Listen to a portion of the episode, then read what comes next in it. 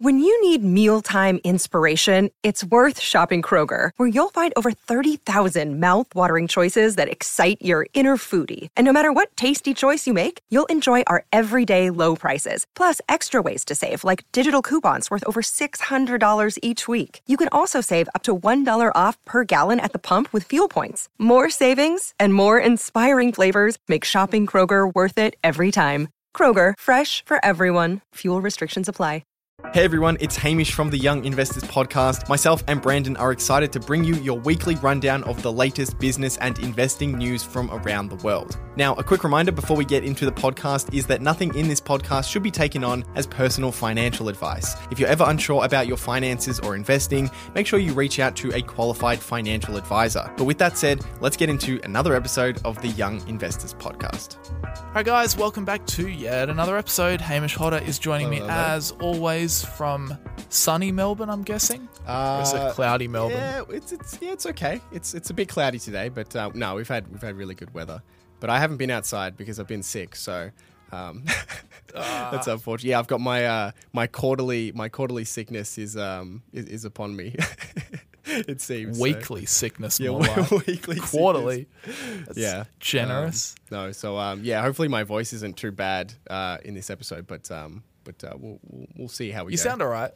Okay, that's good. All right. Well, it's, it sounds terrible for me, but um, but sometimes it doesn't come through on the on the microphone. So yeah, hopefully it's okay. Mm. Yeah. How have you been? Yeah, I've been good. I've been good. Um, about to go to Japan, go skiing for a week, and then I've got a right. bucks to go to in Bali. So that's going to be Oh, wow. quite the uh, quite the holiday season. So Yeah. it, it, the unfortunate thing is it has meant that the last week or so has just been one of the busiest weeks of work I've had in a long time. But yeah. we're getting through it. And uh, and it continues right now with the podcast. But I, I don't know. No, I, I don't actually see the podcast as work. I quite enjoy doing the podcast. Yeah. Um, and in this episode, guys, what we are going to be going through, uh, well, we're going to go through the 13F filings. Uh, so we're going to look at what the uh, what the world's best super investors have been buying and selling for Q4 of 2023 because we did just get that information. But we're also going to do a bit more of an explainer around the 13F filings, what they are, what are the limitations, where you can find them, uh, so that you guys can um, track this stuff as well from the comfort of your own home, Hamish. Um, so yeah, that's that's pretty much what we're going to do. Uh, we got these 13F filings released, I think, in the middle of last week as we're recording this, so it's still relatively fresh news. Um, we got a lot to talk about. Uh, so with that said, shall we get going? Let's do it. Today's episode is brought to you by Seeking Alpha, your one stop shop for stock analysis, market data, and news. Access expert analysis and news for thousands of stocks. View buy, hold, and sell ratings from members, Wall Street analysts, and Seeking Alpha's own algorithm. Screen for stocks using a variety of fundamental and technical analysis metrics. Access 10 years of financial data and company filings. And manage your portfolio by tracking your investments with price alerts so you never miss a buying opportunity again. Click the link in the episode description or head directly to seekingalpha.me forward slash young investors to try Seeking Alpha free for seven days. Uh, so go check it out uh, if you haven't already. Um, do you want to start by just taking us through? Give us a give us a brief kind of overview of what it exactly is. What exactly is a 13F filing? Because some people might not have come across them before um, and understand what it is Yeah. and, and why it's interesting for us to to look at them. Yeah, so a 13F filing, um, I've got the actual, the full definition here. A 13F filing is a quarterly report filed with the U.S. Securities and Exchange Commission, so the SEC. Um, so it is a, it's a an SEC filing. It's a form that these investors have to give to the SEC. Um, and yes, it is given by, uh, written by institutional investment managers with at least $100 million in assets under management. And what it does is it discloses their equity holdings and can provide insights into what the smart money is buying, selling, or holding. Thanks to Google for that that, Yeah. that marvelous definition. Uh, but what it means is it means that we can look from 13F filing to 13F filing to see what the world's best investors have been buying and selling during each quarter. Um, now, technically, we don't actually have to log on to the SEC database because these days there are a lot of websites which just do this for us. We'll talk about that in a little second. So, really, it's as easy as logging onto one of these websites and just having a look because they all automatically update to show you what they've been buying, holding, and selling. So, it's very, very simple to, to, to have a look at what the world's biggest and best investors and uh, institutional money managers uh, buying and selling from quarter to quarter. But the catch is there's always a catch, right? The catch is that these 13F filings are, are due 45 days after the end of each quarter. So Unfortunately, this does limit how much information we can actually take away from the 13F filing because it's not like, you know, Warren Buffett stands up and buys a new stock and we immediately get that information. In fact, for the 13F filings that we just got released the other day, uh, he could have made this investment on the 1st of October last year.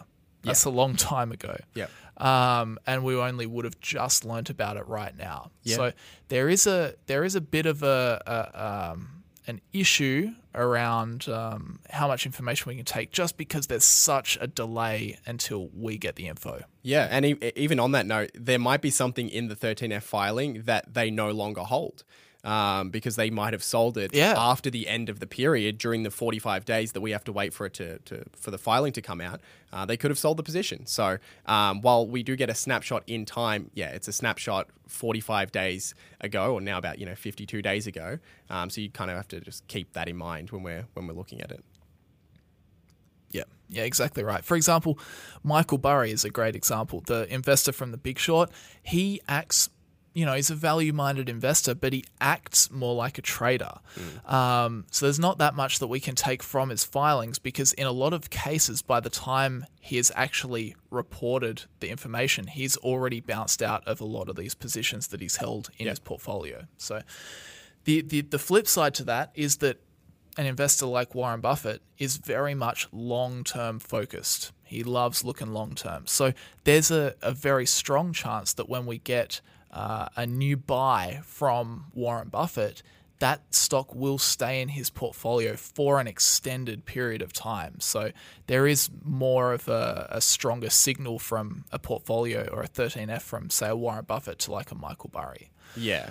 Um, for someone, yeah, that's yeah. Sorry, I was going to say is for for someone like Warren Buffett, the 45 day delay is kind of irrelevant. Um, like if you're interested in understanding what he's holding, um, you know, sometimes we might miss things, but uh, yeah, more or less, yeah, it's it's going to give us a. He's probably still holding the stock that he bought, you know, at least 45 days ago. Um, yeah. So yeah. Yeah, definitely. So there's some of the that's one of the limitations with the 13F filings. Um, and Hamish, I wanted to throw it over to you. Um, what websites do you tend to look at when you go to analyze the 13F filings? Yeah, I think there's two there's two main ones that I think most people use when they're looking at 13F filings. Maybe there's other ones. If, if anyone else knows uh, other ones that they use more than these, um, feel free to let us know in the in the comment section of the YouTube video. Um, but the main one that both of us, I think, use is Dataroma, um, which is basically a just a pretty simple website that collects. I think what is it about eighty uh, super investors, yep. big institutional investors, um, and, and, tracks all of their all of their their US stock holdings. Um, and that list pretty much includes anyone you probably are interested in looking at. Um, it's got most of the big ones. Anyone who's who you know you certainly might admire or have read a book from, they're, they're probably on that list. If their uh, fund or, or, company is is has more than hundred million dollars in in assets under management. The other one that's also useful to use alongside Dataroma is Whale Wisdom. Uh, and the reason why Whale Wis- Wisdom is quite good is because it also shows the options contracts that are held, which Dataroma for some reason just they they don't kind of collect that data. So um, particularly for someone like Michael Burry who loves to you know buy put options and, and call options, um, you'll only see those. You won't see them on Dataroma. You'll only see them on on Whale Wisdom. So um, yeah, those are the two main sites that I think most people use these days.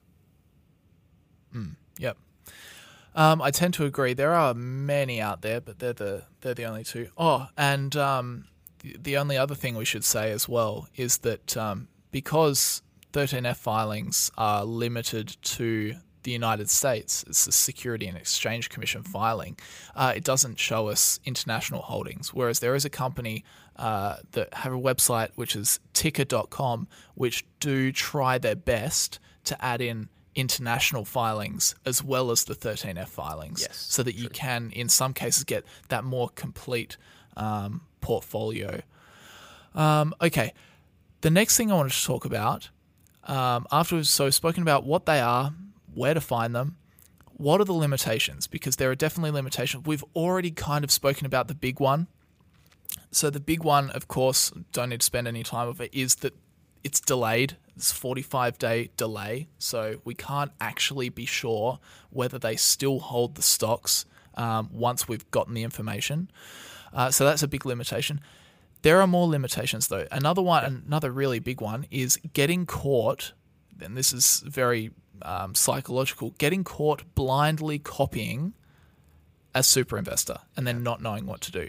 That's the real danger with the 13F filing because it can be tempting, right? You get to see what Warren Buffett is buying and selling. And this can, if you're not super confident or experienced in the market, this can make you want to blindly copy a Warren Buffett. Oh, Warren Buffett just bought Chevron. I'm going to buy Chevron. Hmm. Whereas that's not really the best strategy because of course sometimes you know just say chevron went down 30% and you're caught holding the stock that's going to make you feel very uncomfortable and not it, it'll make you feel like you don't know what to do and that's not a good spot to be in Yep. do you buy more do you sell out? Has something fundamentally changed in the business? You won't know. And also, you won't get to see what Warren Buffett thinks until another three months down the track, Yep. where things could have changed completely. Um, So that's a very big limitation of the 13F filing. Yeah, there's um there's also a bunch of things uh, that are just not included. Um, cash, for example, you you don't really get a, an idea of, of how much cash that they have. And another big, fairly important one is short positions. Um, so we we get really no insight on uh, uh, them betting against a particular company. Um, so we don't really get, you know, some investors will only have long portfolios, only investing in companies, but a lot of investors will have a mix. Uh, so you don't really get a full grasp. That on top of the international holdings, of course, not being there, you don't really get a full grasp of, uh, of, of the portfolio. Oh, and also other asset classes as well. You know, this is just a look at equities. So, um, you know, there's obviously commodities and real estate and other asset classes that could also make up their entire investment portfolio. Yep. Yep, that's true. You don't get international stocks, commodities, you know, um, don't understand their cash position. So it is, um, you know, you don't understand if they're maybe hedging. Um, so there's, there's a lot of things where it, it is an incomplete picture.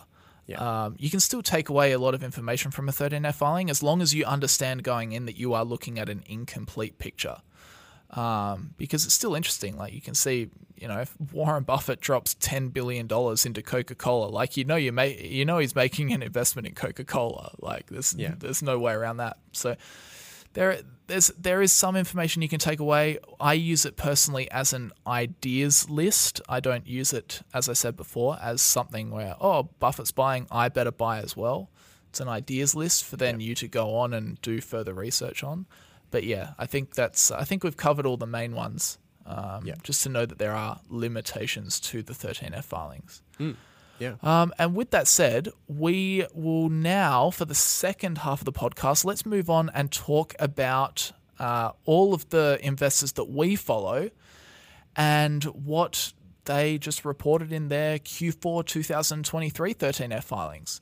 And shall we start with uh, the granddaddy himself? Let's, yeah, let's start. Let's start at- at number one. Start with uh, Mr. Mr. Warren right. Buffett and Berkshire Hathaway. So we'll start. Yeah, we'll start with Berkshire Hathaway.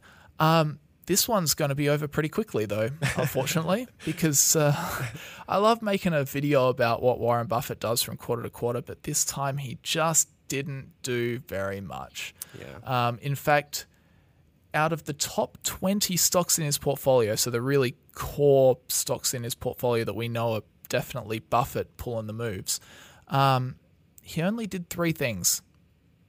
And then the three things aren't really groundbreaking, Hamish, so I'll run you through them. He reduced a whopping 1% in his Apple position. Whoa. Shock horror.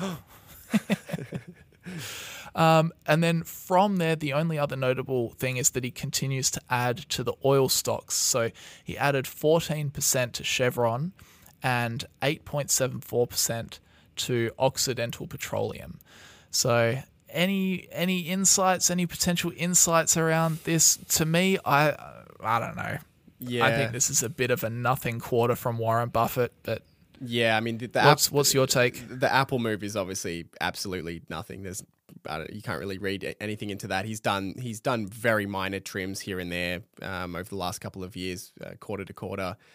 And oil stocks, I know nothing about oil, so I have no. Clearly, Buffett likes them, but uh, I don't have any. Um, I don't have any grand insights there.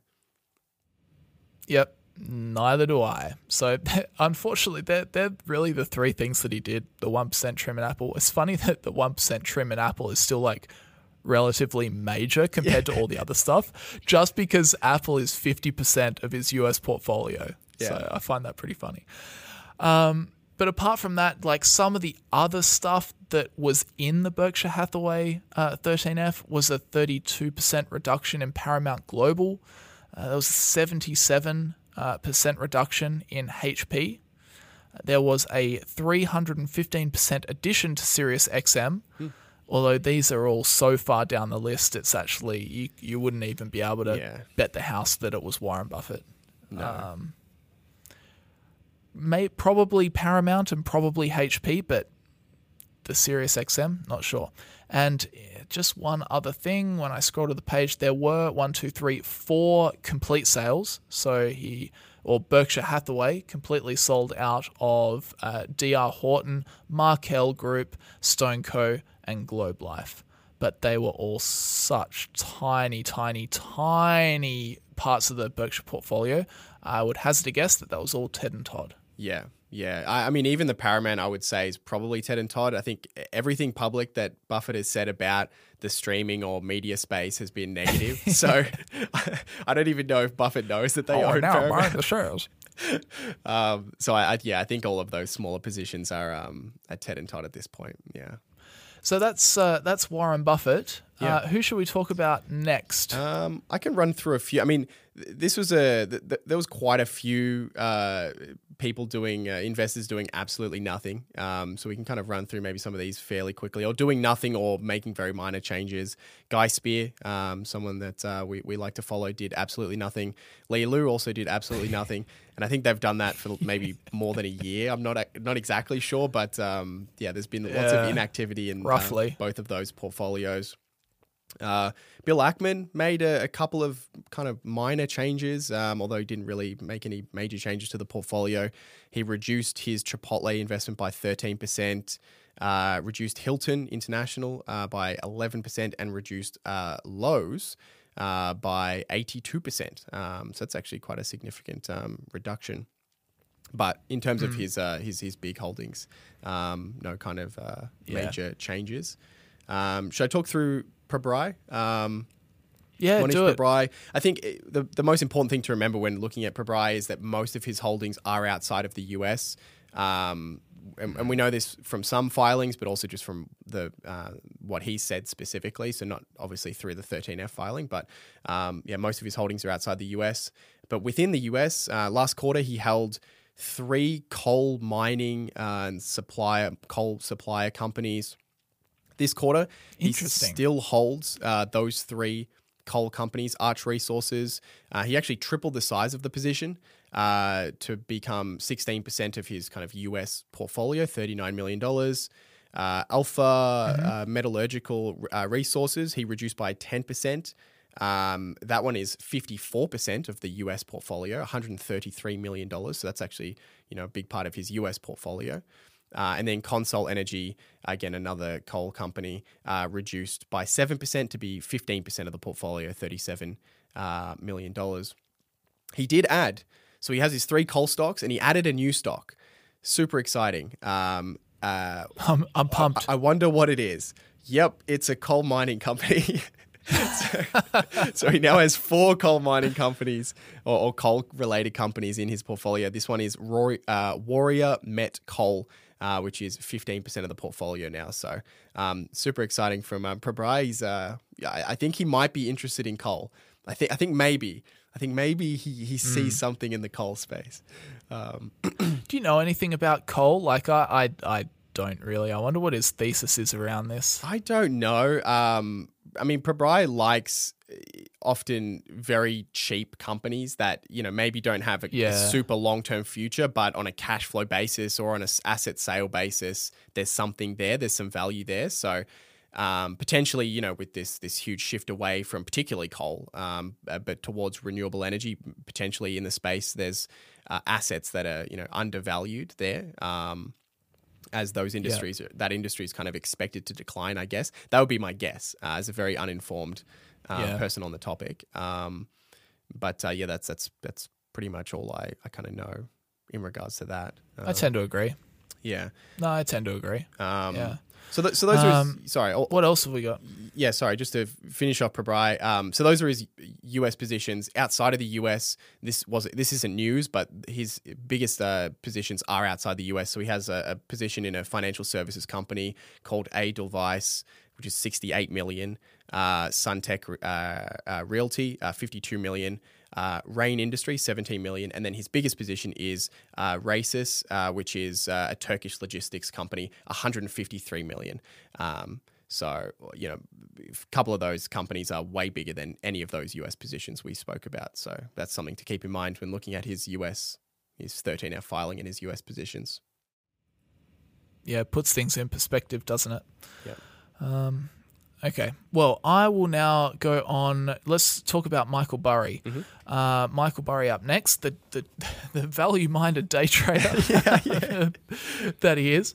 Uh, there's like there's not that much you can take away from Michael Burry's 13F filings. Um, although he did do three things uh, of note. Firstly, he bought. Guess how many, Hamish? 18 new stocks this quarter. 18 Shocker. newies. In they come. yeah. Recycle the Um, portfolio. but yeah, and they're all like they're all roughly equally so they're all like three, four, five percent positions in, in his in his portfolio now. Um, but two of the stocks that he bought in that bundle uh, are Amazon and Google, and I found this interesting because I don't know about you, but I don't think Michael Burry is one to subscribe to speculative stock rallies. Mm. And we've all seen, in fact, we, we know that he doesn't because, you know, as soon as like Tesla goes through a speculative rally, he bets completely the other way and shorts it. So he's definitely not one to go with speculative rallies. And we, I find this interesting because, of course, Amazon and Google, part of the Magnificent Seven, have absolutely skyrocketed into insane territory over the last 12 months or so. So I feel like he he must see something in Amazon and Google. Personally, I look at them both and I feel like they're both pretty pricey, but he clearly sees something. Um, not exactly sure what, or whether this is just a purely short term trade on price movement, but I just can't see him doing that. Um, Yeah. Especially when he just doesn't buy into overhyped stocks.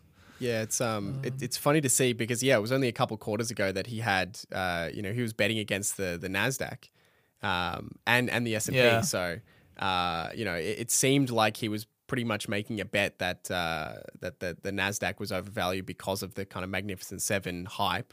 Um, and now he owns a couple of them. So yeah, you can never quite understand what is going on inside Go figure. Michael Burry's head. Um, Yep. uh, so yeah, I guess we'll see next quarter if they're still in the portfolio. They probably won't be. They're probably gone. He'll probably be back. They're probably short- not there he'll- He'll anymore. be, he'll be shorting the Nasdaq again next quarter. Yeah. Yeah, that's fun. Actually, on, on that topic, he actually uh, sold out of a put option position against the SOXX, uh, which is the iShares semiconductor ETF, of which Nvidia is uh, 10% holding. Right. So he was uh, he was betting against that, but he has decided to close that one out. Um, and then the other thing that he did, and these are the two largest holdings in his US portfolio, Alibaba and JD.com, two Chinese e commerce sites, he added about 50% to both of those positions. So they, they have, I know he chops and changes a lot, but they have been two of the more consistent holdings throughout the last, say, year or so.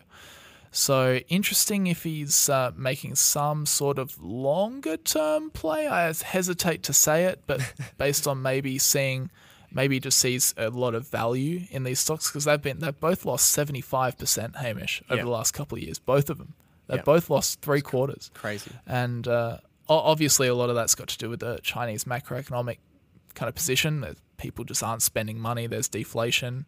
Um, the Chinese, you know, uh, the CCP isn't doing a lot of stimulus, so uh, maybe he's waiting for a turnaround in the macroeconomic environment. But uh, yeah, I, f- I found that interesting, and that that is yeah, like I say, two, two of the more consistent stocks over the last little while. Yeah. Any ideas on that one, Hamish? Um.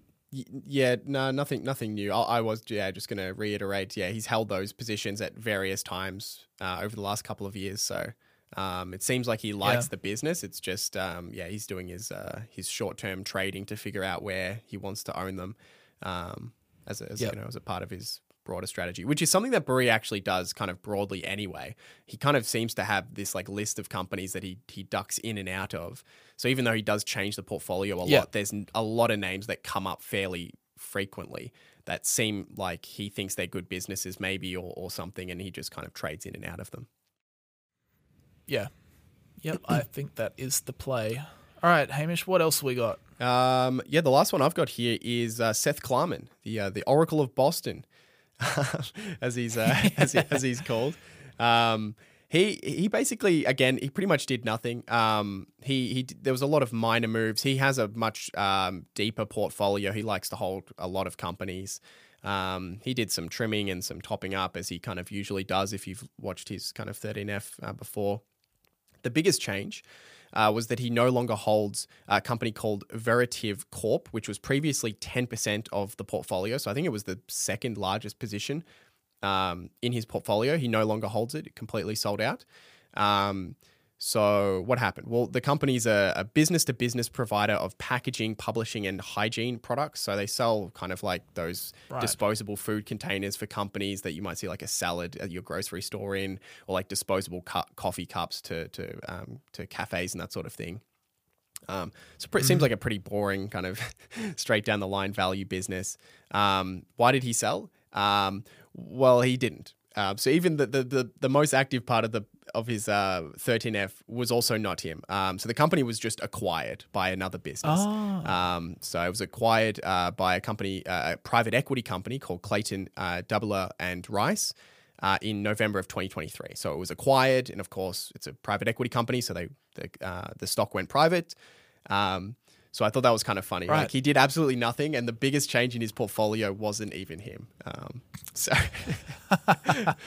That's pretty funny. yeah, um, the, That's the only other changes was um, he reduced his alphabet position by twenty three percent, so a fairly considerable drop. Um, and it's uh, but it is Yeah, still nine percent of his portfolio, uh, four hundred and fifteen million dollars, um, which puts yeah, Klarman's on a different scale to um, uh, some of the other guys on this list. Um, obviously not on Buffett's scale, but um, he manages a lot of money. Yeah, it's interesting as well. Like that that's another thing you should consider is the scale. Like we, we talk about all these people because they're all great minds and we all kind of treat their minds equally, but the scale that they're on with each of their portfolios is a lot different. So yeah, Buffett's in the billions or in some cases tens of billions of dollars per investment. You know, Klarman here's 415 million, uh, whereas a Michael Burry, like his two investments in the Chinese e-commerce, one was like four million and one was five million dollars full stop. Yeah. And we look at what was Mohnish Pabrai's, He's in yeah like fifty million, hundred million. 60, yeah. 60, 50 million. So, so they're all on different scales. They're all smart people. They're all smart people, but they're all on different scales. Yeah. Very interesting. Yeah. Anything else for Seth Klarman? That's it for for Klarman. Yeah, I think it was a fairly That's it. um unfortunately it was a fairly uneventful uh 13F which kind of uh Hmm. happens from from time to time. Nothing that's um sticking out at us, Yep. but uh, there's always next quarter. We'll- yeah. we'll, we'll see the one thing that I noted from um, from this this quarter is that on balance there was uh, more much more selling than there was Mm. buying. So when I, when I look to uh, even like looking through the the the most bought stocks, right? Which is a video I'm making at the moment. And you look at some of the magnificent seven names like the Amazons and the Googles and the Metas and all that. um, they they still they still make the list for the most bought stocks because you know seven, eight, nine of the super investors bought them in the quarter. However, when you actually click on that company and look at the full report, you actually see they're also the most sold stocks in the quarter. Interesting. So maybe eight investors buy them here, but twenty over here have sold. So Right. yeah, uh, net net there, there was a lot of selling um, this quarter, which makes sense. I mean, these are long term focused investors, right? Value minded, you know, investors, and what we've seen over the last. 12 months is a lot of stocks going to euphoric territory so i think it makes sense that on balance they're probably going to be selling more than buying so Yeah. Yeah. Uh, 100%. yeah. All right. That will do us, guys. That is the 13F filings for Q4 of 2023. What the super investors were buying heading into the year. Um, thanks very much for joining me, as always, Hamish. No worries. Uh, that was good. Yeah. Good, snappy episode. And with that said, guys, thank you guys very much for the time that you give us listening to these podcasts. I hope you're enjoying them. I hope you're enjoying the new structure. And with that said, we'll leave it here and we'll see you guys in the next one. See you guys.